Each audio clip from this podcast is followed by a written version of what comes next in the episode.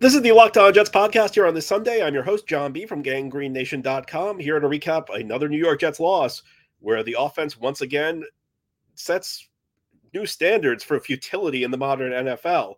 Jets fall to the Atlanta Falcons today at MetLife Stadium 13 to 8 on a very rainy day. They fall to 4 and 8 on the season. They have now lost five straight games and frankly, they're very lucky to not be on a six game losing streak because the last game they won was that miracle comeback against the Giants right after their bye. The only good thing I could say about this game is uh, my hat is off to any fans who went to this game today because you knew going in that this was not going to be a pretty game to watch. These are two offensively challenged football teams. The Jets are not playing well. You sat out in the rain on a nasty day in the Meadowlands. So I'll, my hat's off to you my head is also off to the New York Jets defense, who deserve a much better fate than what they've been given by this offense this year. This, this, Jets defense played a phenomenal game. They held the Falcons to 13 points. They allowed three yards per play. They even scored points. They had a safety in the first half to give the Jets an early 2 0 lead. And I say this only half jokingly. When the Jets got on the board, it was a tackle in the end zone, kind of Quinnen Williams and Ashtyn Davis combining for a safety. I was somewhat hoping the Jets would be able to pull this game off 2 0. But you know you can't expect the defense to shut the the Falcons out and put two points on the board. And it's uh, many of the same stories. I mean, this Jets offense is just not good enough, and that's an understatement.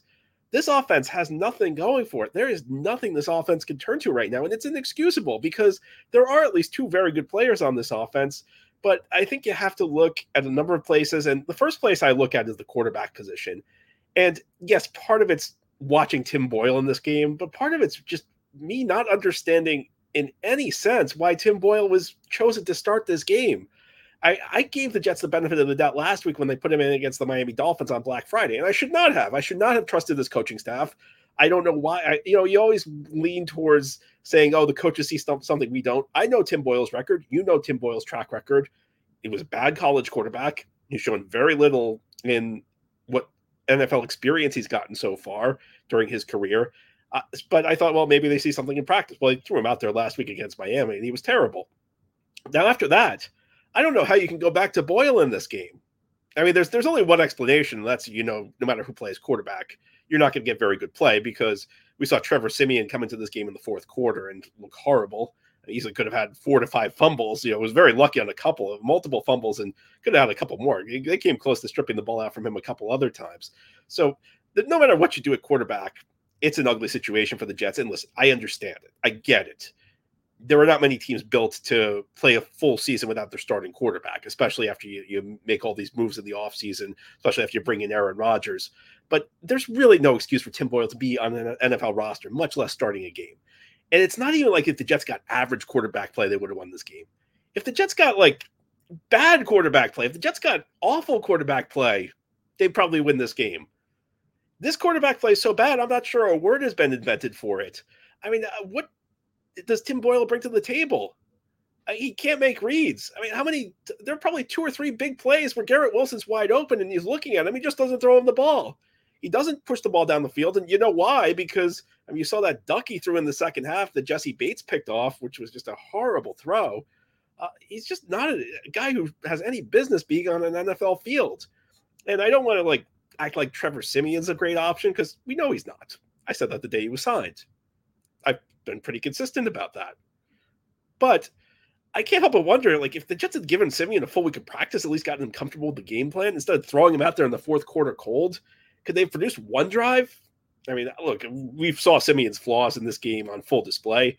Again, I'm not acting like Trevor Siemian's great, but in a game where your defense allows three yards per play, where your defense puts points on the board, you're telling me that like they couldn't have developed one drive in this game? look, a lot of it has to go to Nathaniel Hackett, who once again is producing one of the least pro- prolific offenses in the NFL. And you know what? I don't want to hear Aaron Rodgers talk about I won the MVPs in, in Hackett's system when Rodgers goes on the McAfee show. Aaron Rodgers also won a lot of MVPs in different systems. He won a lot of MVPs in Mike McCarthy's system. You know, if, if you need Aaron Rodgers, a, hall, immortal quarterback to run your system to show it's effective, well, it's not a very good system. Uh, you could talk about the receivers. I mean, at least Xavier Gipson kind of showed up in this one, but the Jets receivers are not that good. I mean, Allen Lazard certainly did not seem like he got the message after his benching last week. You know, he came up and gave you nothing again. The offensive line, again, ninth different starting combination on this offensive line for a line where even if everybody had stayed healthy, if even if they had gone with the original plan, was not very good. This offense is getting to the point where it's setting records for futility. They can't generate anything, and it doesn't matter how well the defense plays. This was an excellent defensive performance. I mean, if the Jets scratch out one touchdown on offense, the storyline of this game is how the defense carried them to victory. But it doesn't matter how well the defense plays. I mean, the Jets had to win this game. The only way the Jets were going to win this game is if they won it 2 nothing. And it's the same story every single week. It doesn't matter what they do. Now, part of it's because the alternatives are not that great, but part of it's just that this offense is the big part of it's just they don't have the pieces. Uh, it's unbelievable how bad this offense is. I've seen horrible Jets offenses before. I mean, I've most of my career as a fan watching the Jets, I've watched them challenge the what the upper limits of offensive utility. I'm not sure I've ever seen it this bad. Now, head on the Locked On Jets podcast. I'm not done with the offense. We're going to keep ranting about the offense because this is just embarrassing. And we'll talk about it more as we continue this Sunday edition of Locked On Jets. This show is sponsored by BetterHelp. You know, this time of year can be a lot, and it's natural to feel some sadness or anxiety about it. But adding something new and positive to your life can counteract some of those feelings. Therapy can be a bright spot amid all the stress and change. It's something to look forward to, to make you feel grounded, and to give you the tools to manage everything going on. Therapy has so many benefits. It's helpful for learning positive coping skills, how to set boundaries. It empowers you to be, to be the best version of yourself. And it's not just for those who have experienced major trauma. If you're thinking of giving therapy a try, Give BetterHelp a try. It's entirely online, designed to be convenient, flexible, and suited to your schedule. Just fill out a brief questionnaire to get matched with a licensed therapist and switch therapists anytime at no additional charge. Find your bright spot this season with BetterHelp. Visit betterhelp.com slash locked on today to get 10% off your first month. That's betterhelp, H-E-L-P dot com slash locked on. Again, it's BetterHelp. This episode of Locked On Jets is brought to you by Gametime. You know, you should not have to worry when you're buying tickets to the next big event. Gametime is the fast and easy way to buy tickets for all the sports, music, comedy, and theater events near you. With killer last minute deals, all in prices, views from your seat, and their best price guarantee, Gametime takes all the guesswork out of buying tickets. I've used Gametime myself. Back in August, I went to the US Open Tennis. Uh, a couple weeks ago, I went to a Broadway show, found great tickets, super easy app to use. I highly recommend it. I think it's great. And you know, Jets are not very good this year. I'm sure there are going to be a lot of tickets for the last couple home games available. Sometimes those games can be fun, even when the Jets are out of the mix. Sometimes you can find very affordable tickets, great seats. Gametime's the place to look for them. You should take the guesswork out of buying tickets with Gametime. Download the Gametime app, create an account, and use code Locked On NFL for twenty dollars off your first purchase. Terms apply. Again, create an account and redeem code L O C K E D O N F L. It's one word with no space. Locked On NFL for twenty dollars off. Download Gametime today. Last minute tickets, lowest price guaranteed.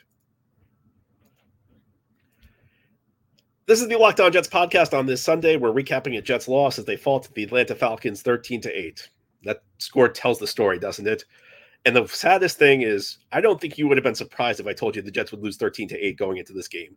That's how bad the offense is right now for the New York Jets part of it's not their fault. I know they lost Aaron Rodgers. They've had a million injur- injuries on the offensive line. They've had to have nine different starting offensive line combinations in 12 games. That makes it tough. But a lot of this is the Jets' fault. A lot of it's their failure to address certain spots in the offseason.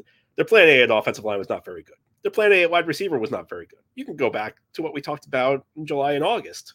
These aren't second guesses. You knew it as well as I did that the Jets did not build these units as strong as they could have. There were opportunities this offseason there are there were opportunities in years past where the Jets could have made these units stronger and failed to do it.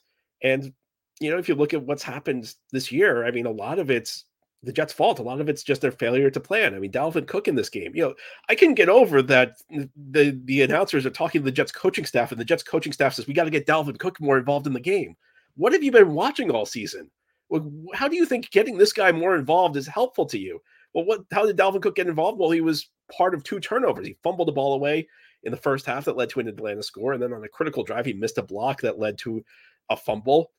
You know, I, you know, I, I don't want to criticize the Jets too much because I do think they've been mixing it up on offense. I think they've been trying different personnel groupings. I think that they've they've they've benched guys. But why is Dalvin Cook of all the people deserve to be benched? Dalvin Cook's number one, and if anything, it seems like they're trying to get him more involved. I mean, what are they watching with this guy? It's really difficult to understand. It's difficult to understand a lot of the stuff that's going on with this coaching staff you know the play calling just continues to be horrific.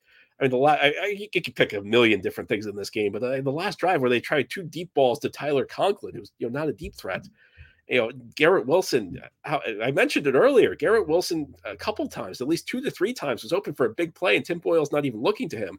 And say what you will about Zach Wilson. Zach Wilson had a lot of sins as a quarterback, but one thing he did do is he tried to force feed the ball to Garrett Wilson, which makes sense because this wide receiver group's not that good. So you got to give your number one receiver heavy targets. It, it's not something Tim Boyle's doing. In fact, I almost feel happy for Zach Wilson, and I'm kind of glad he was benched I said this during the early part of the season. Uh, Zach Wilson's not very good. We know Zach Wilson's probably not going to have much of a career here after this season, but these issues go so much deeper than Zach Wilson. That, Zach Wilson was not the only problem with the offense. And now I think that with none of he's gone, because he, Zach Wilson's like kind of a loaded topic in the Jets fan base. And I think people lost their patience, not completely unfairly with him because of the struggles he's had. But these offensive struggles go so much deeper. And I almost wonder whether it's a better thing for the Jets to lose these games because of their offense, because then maybe the people making the decisions will see that they have failed in a lot of areas. And Aaron Rodgers, if he was playing, I'm sure the offense would be better. But the idea that this would be a Super Bowl team, if all you do is insert Aaron Rodgers, I mean, I think that that week by week is becoming a much tougher argument to make. And I think that it, maybe the Jets need to just be they, maybe this just needs to be made completely obvious for the New York Jets, and that means just losing more games. Because look, at four and eight, this, the playoffs are done. This team's not coming back to make the playoffs. The season's essentially over. They're playing out the string, and that will probably short circuit this, you know, crazy idea that Aaron Rodgers is going to be put back into the lineup before he's ready. And there was a lot of danger in that that I think they'll probably avoid now. But this offense, it, it the, the, worst thing is like there are no solutions. It's just going to keep being this bad over the final five weeks of the season. We got five more weeks to watch of this horrible offense, and they're going to lose plenty more games because of it. And look, there are some there's some things you can excuse, like losing your quarterback, but there's a lot you can't excuse. There's a lot that's happened because of the decisions the Jets have made, the failure to find any sort of quality depth at quarterback, the failure to find good players at wide receiver or offensive line, the decision to hire Nathaniel Hackett I don't think an offense can be this bad unless everything's failing, and everything's failing for the Jets. Anyway, that's all for this special Sunday edition of Locked On Jets. This is a daily podcast covering the New York Jets. We have new episodes each day through the week, Monday through Friday, and then bonus episodes like this after games as big news breaks. Tomorrow we'll have our fuller recap show. We'll go in more detail and what went wrong. Try and enjoy your Sunday evening, though. We'll be back tomorrow to talk more Jets Falcons.